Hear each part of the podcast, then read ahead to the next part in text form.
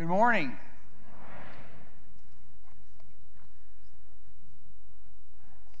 Father, thank you for the ability to um, see a younger generation um, come forward and um, lead us. Father, I pray that you would continue to be faithful to raise up um, generation until you come, Lord, the seeds that are planted in us, that we can be faithful to plant them in others. Lord, I thank you for our team in Jordan that uh, this week we got word from them, or today we got word how they, they not only they made it safely, but they're really exceeding expectations in the work that they're doing there and helping with the ministry there and to uh, build facilities and just how well it's going. I pray that you'd continue to give them safety and effectiveness and fruit, and that you would uh, use this as an experience that they can get to know you better and to love you and love one another more and to be uh, confident in your, in your work through them. Father, may that be the truth for all of us as a result of our time together today. In Jesus' name, amen.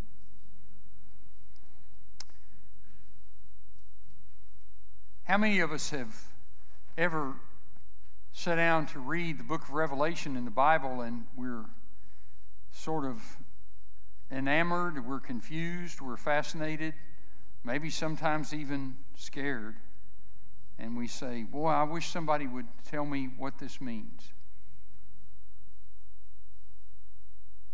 On the other hand, how many times have we, if we really be honest with ourselves, how many times have we wanted to, to uh, have somebody tell us we have our preconceived notions and our preconceived fears, and we want to find somebody to tell us what we want to hear that it means. Today, we're beginning a series in the year of the apostles as we look at the letters of the New Testament. And today, we're beginning a series in the book of Revelation as we have worked our way through the letters of the New Testament. And I have a simple goal for this series. And a goal for this series can be summarized in help us treat Revelation the same way we treat the rest of the Bible. Instead of getting to the book of Revelation and thinking that something totally different and unique and obscure has, has happened that we learn to read Revelation the way we read the other 65 books of the Bible. And to explain what that means and to begin to unpack that, uh, I would ask us to compare the goal of the book of Revelation with the stated blessing of the book. And in Revelation 1 3, there's a, a threefold blessing connected with the book of Revelation. Look at it with me in Revelation 1 3. Read it with me. Blessed is he who reads and those who hear the words of this prophecy and keep those things which are written in it, for the time is near. Now, that being said, um, looking, leaving this verse on the, on the screen to look at a little bit closer, notice that the first blessing is for those who read. Now, the context immediately for that, for the recipients of the book of Revelation, when John wrote it, the first people that would have been reading it would have been first century believers, uh, none of whom owned a Bible. We conveniently forget, living in the blessed state that we live in, in this country, that throughout the centuries, throughout the millennia, 90 plus percent of people have never owned a Bible. Bibles, even among Christians, were not common until 16, 1700s, and even then they weren't nearly as common as today because a huge percentage of people were illiterate to start with, but also until the mass printing of Bibles occurred, then they wouldn't have been cheap, and only rich people could have afforded them. So, the overwhelming majority of people who have identified themselves with Jesus Christ in the past 2,000 years have never owned a Bible, ever. And the only place they were exposed to the Bible was when they went to church and somebody read it to them. Furthermore, that's not unique because, because prior to that, in Judaism, the same was true, even more so, because the scrolls were kept at the synagogue, or in case of Jerusalem, at the temple, and they were read on Shabbat as they would be today to the congregation. The own, Jesus never owned a Bible, ever. Jesus never took a Bible home and read it. He didn't have that. We, we, we have this perception that everything, that our experience is somehow universal. Our experience is the rare exception, not the rule. So when it says, Blessed are those who read, it's primarily referring to the fact that John knew that when he finished his document, that it would be distributed among the leaders of the churches and somebody like i'm standing up here reading and talking today somebody would stand up and read it to the people but that's another reason that we need to be sobered is to come into touch with reality because as a side point to that jesus said to whom much is given much is required and we don't just have immediate access to Bibles. People give them away. That's what the ministry of Gideons has been doing for decades. And then also, they're on our phone for free. I mean, we are oversaturated with the Bible. So, of, I mean, put two and two together. If anybody be, should, should be responsible before God to know the Bible, and if to whom much is given, much is required, you fill in the blank. And God always judges people based upon their degree of culpability. Always. And that passage of Jesus in Luke 12 reinforces that. Well, that's a side point. But those who read and those who hear, that would be obviously the people that were sitting in the congregation listening to the reading and keep those things which are written in it. In other words, do obey the word, live according to the word, make decisions based upon the word. But notice, so the reading of it, and, and even though that was originally intended for the public reading and the reader, that certainly doesn't presume that anybody that reads it today wouldn't also receive a blessing under any context, which would include us. But those who read it, those who hear it, and those who keep it. Notice what isn't said. What isn't said is those who understand it. And yet, 99% of us, when we read the book of Revelation, then we ache to have someone explain it or to understand it or to hear somebody come up with a perspective that they understand it. There's nothing in there about a blessing for understanding it. So, the goal of this series is to help us treat Revelation the same way we treat the rest of the Bible. And so, how does that play out? Well, the first five books of first five words of the book summarize and state the nature and purpose of the book of Revelation. The first five books are the mo- first five words are the most important words in the book. And those are the revelation of Jesus Christ. Now, back about 1985, I think it was, I set out on a, on a mission. I, I preached the entire year that year from the book of Revelation. I, I preached an entire year of preaching from the book of Revelation only and worked my way through the book. And in doing that, I, I gained a deep exposure to the, to the book, and I realized after some time that the, these five words were more important than I previously understood. These five words defined the, the purpose and the nature of the book. So I did a deep dive into these five words. And what you understand as you do that and what you discover is that the prepositional phrase of Jesus Christ is crucial in understanding the essence of what John is telling us here. And what you, what you discover as you dive into the original text of the original language is that it's a, a genitive construction. And a genitive construction was a, a possessive. In other words, it was something that was possessed by the subject of Jesus Christ, something Jesus uh, possesses, so to speak. But the question is, as you go even deeper into that, now bear with me, this isn't that hard. Sermonettes are for Christianettes. Um, as you go deeper into that, what you discover is that there's more than one type of genitive construction. There's a subjective genitive, which means the, the possessor of, of the subject of, of whatever's being discussed. And then there's an objective genitive, which means that whatever's being discussed is about this person.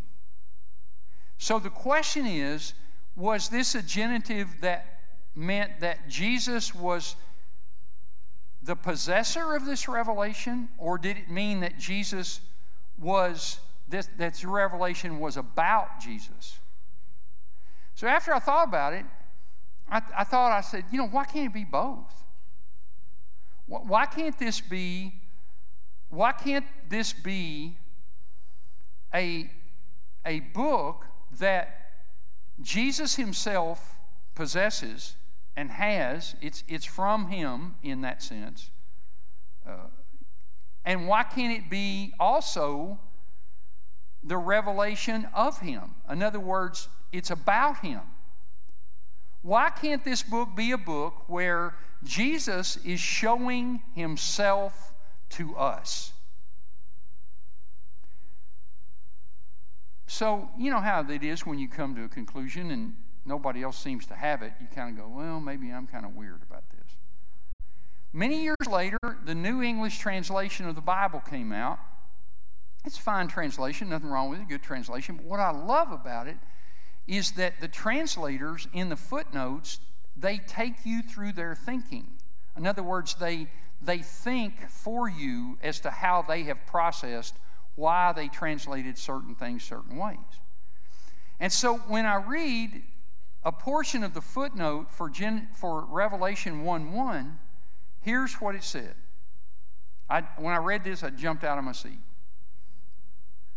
The phrase, the revelation of Jesus Christ, could be interpreted, interpreted either as an objective genitive, the revelation about Jesus Christ, or subjective genitive, the revelation from Jesus Christ, or both a general or a plenary genitive. And then they go on to say that that's, that's other people who have endorsed that and they themselves endorse that. So I was thrilled because I believe that that is what's being communicated here. That this is a truth about Jesus that he exclusively knows that he, through John and through the vision that he gives John, is revealing to us. The point is that it's about Jesus. We read the book of Revelation and we think immediately about what? End times. This is all about end time. According to John, in the first five words, it's about Jesus. Now, that's not unusual because if you look at the words of Jesus in John chapter 5 when he's facing his adversaries who want to kill him because he had broken the Sabbath by healing somebody on the Sabbath, geniuses that they were. John 5:46. Look at it with me. For if you believe Moses, you would believe me because he wrote about me. Jesus is saying to these people who claim to be preeminent disciples of Moses, And what books is he talking about? He's talking about Genesis, Exodus, Leviticus, Numbers, and Deuteronomy.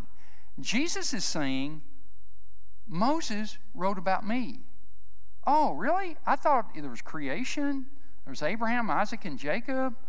There's the Exodus from Egypt and Pharaoh and Moses, and there's the numbering of the people and all the travels in the wilderness. I thought that was. No, Jesus says, it's about me. It's about me.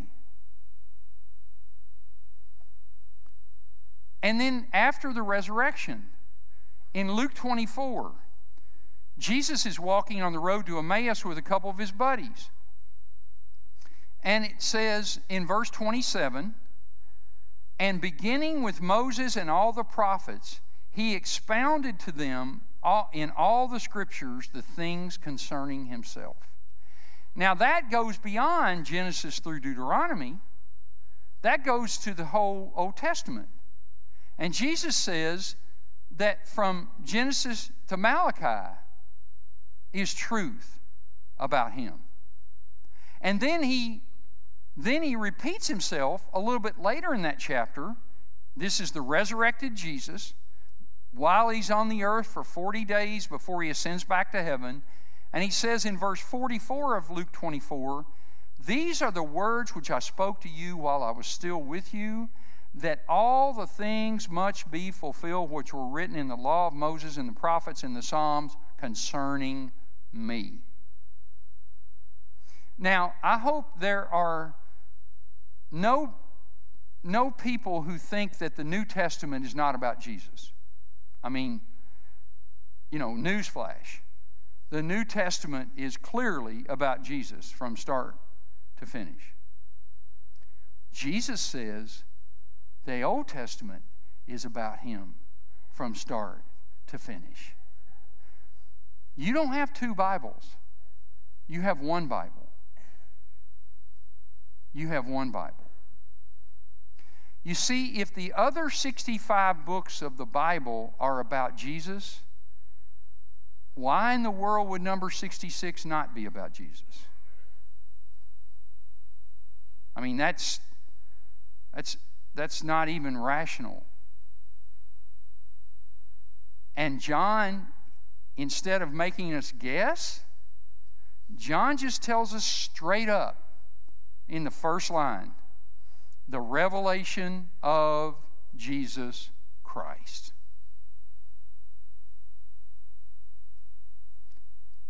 It's from Him and it's about Him.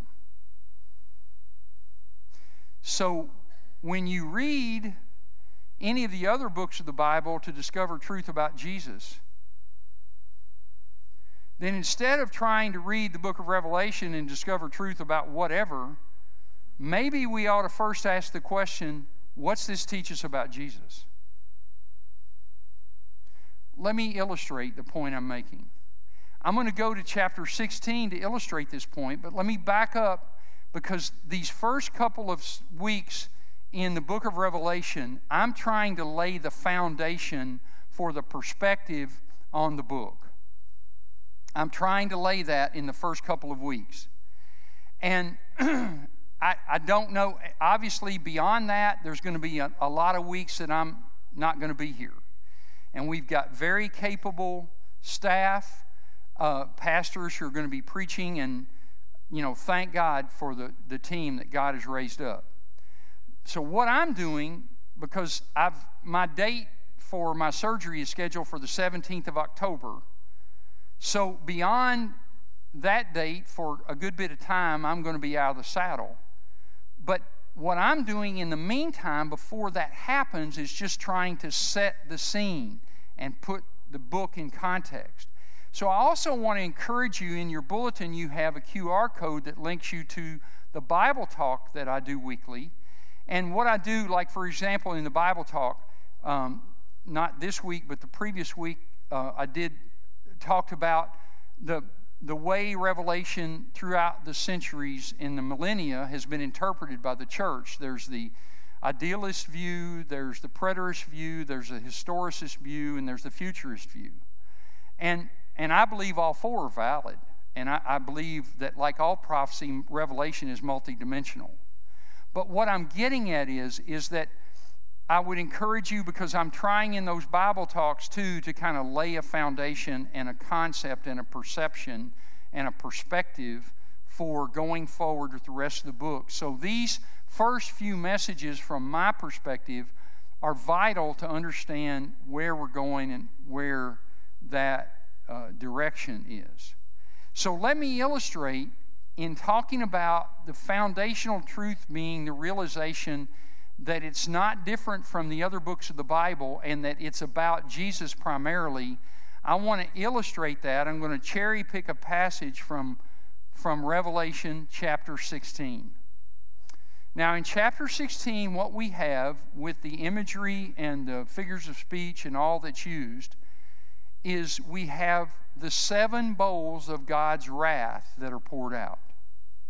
Now, we know from Scripture, from the book of Genesis, beginning with Genesis, that biblically the number seven indicates completion or fullness, right?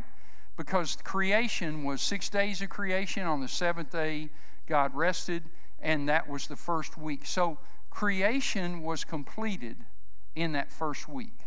So the number seven indicates and carries with it the idea of fullness or completion. So if we have seven bowls of God's wrath poured out, then that indicates the fullness of God's wrath, would it not? the full measure of God's wrath that is poured out.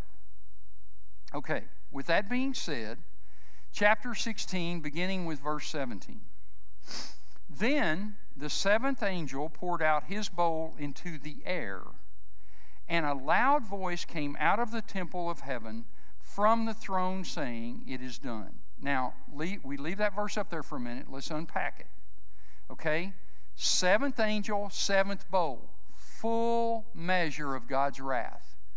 And God executes his wrath against what? Sin, judgment for sin. Does he not? Right? God God acts in wrath against those who are guilty of sin. That's that's the object of God's wrath is sinful people, okay? Now, so the seventh angel pours out his bowl with the full measure of the wrath of God. And then John says, And a loud voice came out of the temple of heaven from the throne, saying, It is done. Now, who would be speaking from the temple and the throne? Hello, it's not you or me. That's exclusively the abode of God. This is God speaking. And the seventh bowl of his wrath has been poured out, and he says, It's done. Now, I want you to compare this with John chapter 19, verse 30. John chapter 19, there you go. So when Jesus had received the sour wine, he said, It is finished. And bowing his head, he gave up his spirit. When Jesus died on the cross, whose sin was he dying for? Wasn't his, it was yours and mine. And Almighty God was using the Roman government as an instrument of his wrath for our sin on the body of Jesus Christ. And when Jesus died, what does the song say? Jesus paid it all. All to him owe. That's the full measure of God's wrath. Now, I want us to go to Revelation chapter 16, verse 18. And, right after he says it's done, and there were noises and thunderings and lightnings, and there was a great earthquake, such a mighty great earthquake as had not occurred since men were on the earth. Now let's go to Matthew chapter 27, verse 45. Now, from the sixth hour until the ninth hour, there was darkness over all the land. Now, I don't know about you, but usually when there's thunder and lightning going on, there's some dark clouds around. Now, let's go to Matthew 27, verse 51. He says,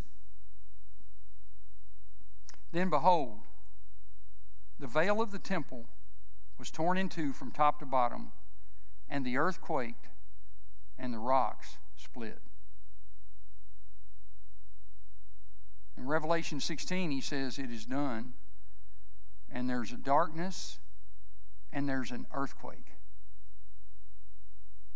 In 27 of Matthew, the record of Jesus' crucifixion, that following the crucifixion, there was a ma- massive earthquake. Now, let's go to Revelation 16 19. Now, the great city, this is talking about Babylon the Great. The great city was divided into three parts, and the cities of the nations fell.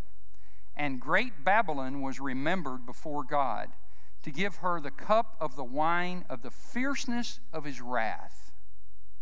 Isn't it interesting that we go in Revelation 16, we go straight from it is done and the full measure of the wrath of God is poured out, and we go straight in the book of Revelation to the fall of Babylon the Great. Now, what typically is done with the book of Revelation is you find some bit of imagery and people go to the newspaper or to the newscast and try to figure out where does this fit in history. Every generation of Christians has done that since the first century.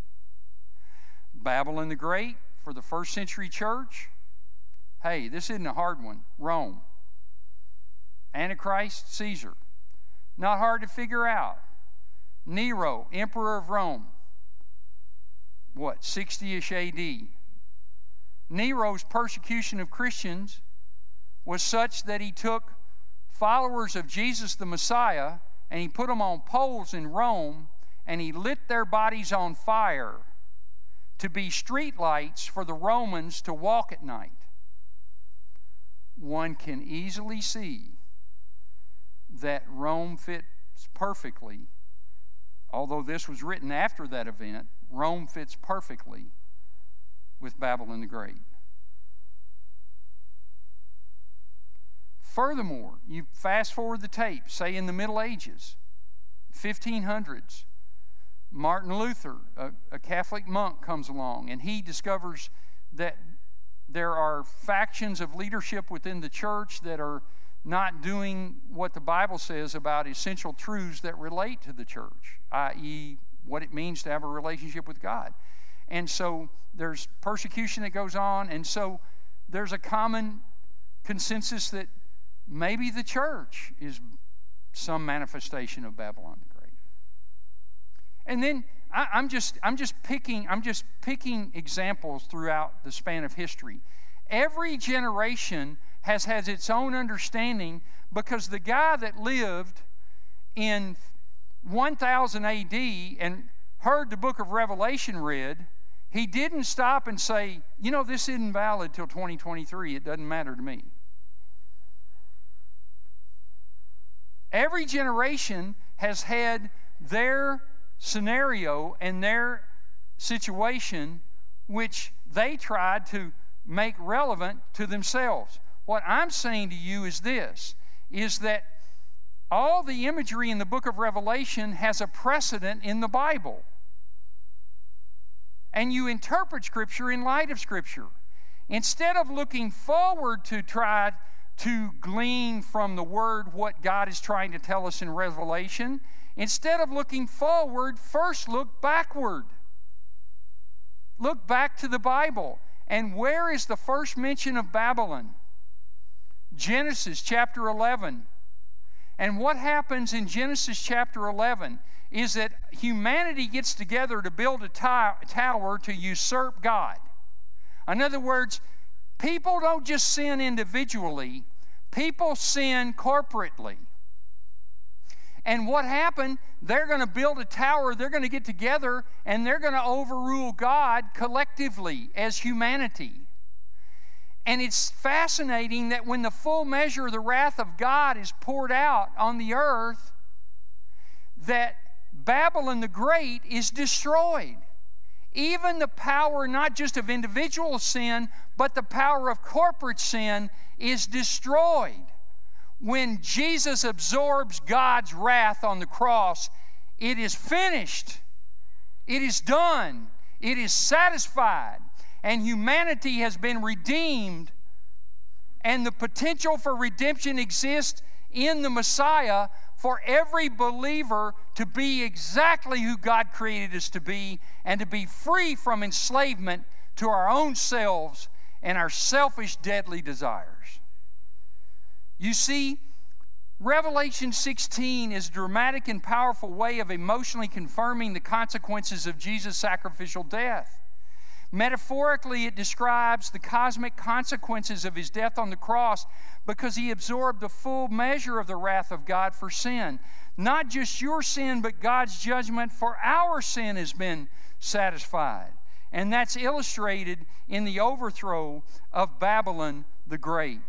And what we need to understand is what Revelation is trying to communicate is the great truth of what Jesus has accomplished and how that echoes of that are played out in, in, in the history of the world and no doubt at the end of the world. But the issue is not the events that occur and our consequences we receive from that, but the issue is how does this exalt Jesus through what's going on even in world history? Let me quickly illustrate. My time is is fleeting, and I always want to be faithful because of the dear folks in the nursery. But let me illustrate what this means and what the truth that's embedded in the text of Revelation about Jesus means. Robert Mulholland writes this John also saw that fallen Babylon carries within itself the seeds of its own destruction. That's important. How many of, you know, we've got all these you know, governments throughout the world that collectively oppose God or individually oppose God and oh my goodness, what are we going to do about them or whatever? We don't need they need to be afraid. They they have written their own death sentence by their value system. And remember John who wrote this book and saw this vision was at the time imprisoned by the very government that had murdered Jesus, but he's the one who said, The kingdoms of this world have become the kingdoms of our Lord and of his Messiah. As awesome, back to Mulholland, as awesome and powerful and invincible as fallen Babylon may appear, every incarnation is infected with the cancer of its own destructiveness. It turns upon itself and causes its own demise. This is an integral part of the inexorable victory of the Lamb.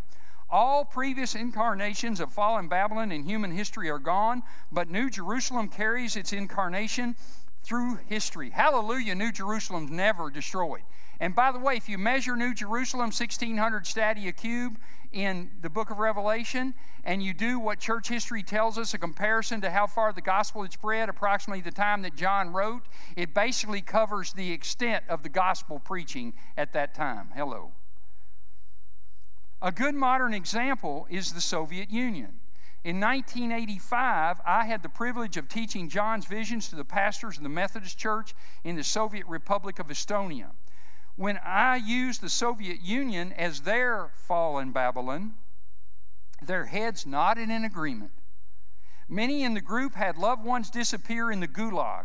Some had been imprisoned themselves. My translator had been interrogated by the KGB on multiple occasions. They knew the presence and the power of their fallen Babylon. When I began to tell them that the Soviet Union would fall, however, that it carried within it the seeds of its own destruction, they immediately began to shake their heads in disagreement. This would never happen. Never in their lifetime. Within six years, their fallen Babylon was gone. And soon thereafter, they were entirely free and an independent nation. I propose to you that most of the time that people read Revelation to try to gain a mastery over the text. And the reasons for that, one can only speculate. But I would suggest to you that, that Revelation was not given to us through John by Jesus to satisfy curiosity or tranquilize irrational fear of people. But rather, as John summarizes in chapter 1, verse 5, Jesus Christ, the faithful witness, the firstborn from the dead, and the ruler over the kings of the earth.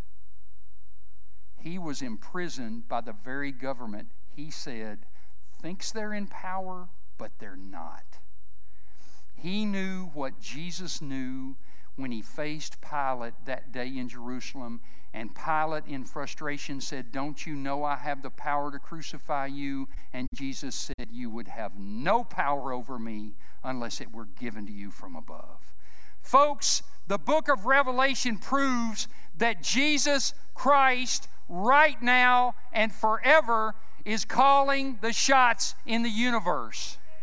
And he himself, he himself confirmed it after the resurrection as Matthew sets up the Great Commission with this preface. Jesus said, All power has been given to me in heaven and on earth, therefore go. The goal of Revelation, hallelujah, is to help us treat Revelation the same way we treat the rest of the Bible Read it trying to find Jesus and celebrate what it's saying about the fact that right now He rules and forever.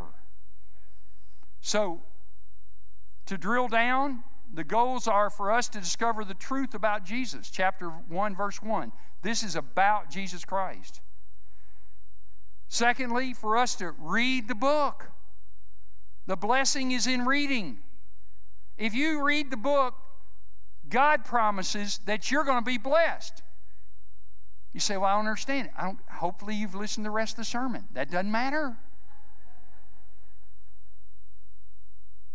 Great, greatest advice I ever got about reading book of Revelation, this can be applied to any scripture. God said, read the book of Revelation once a day from start to finish for seven straight days. Do not take a pencil. Do not try to figure it out. Do not make a note. Read the book. And at the end of seven days, see how the book changes you rather than you changing the book. How the book controls you, you don't control the book. So the goal is to let the book control us rather than us try to control the book. He says in chapter 1, verse 3 Blessed are those who keep the words of his prophecy. And for us to enter into the present reality of the absolute reign of Jesus chapter 1, verse 5. He's the ruler of the kings of the earth. John knew that Caesar couldn't do anything to him that Jesus didn't allow. I love the words of Billy Graham. Many years ago, I heard him say, You know, I've read the last words of the Bible, and guess what? Jesus wins. And what I'm saying to you is, I think what John is teaching us is Jesus doesn't only win, he's already won. He's in control. And, the only safe place is with him. Hallelujah.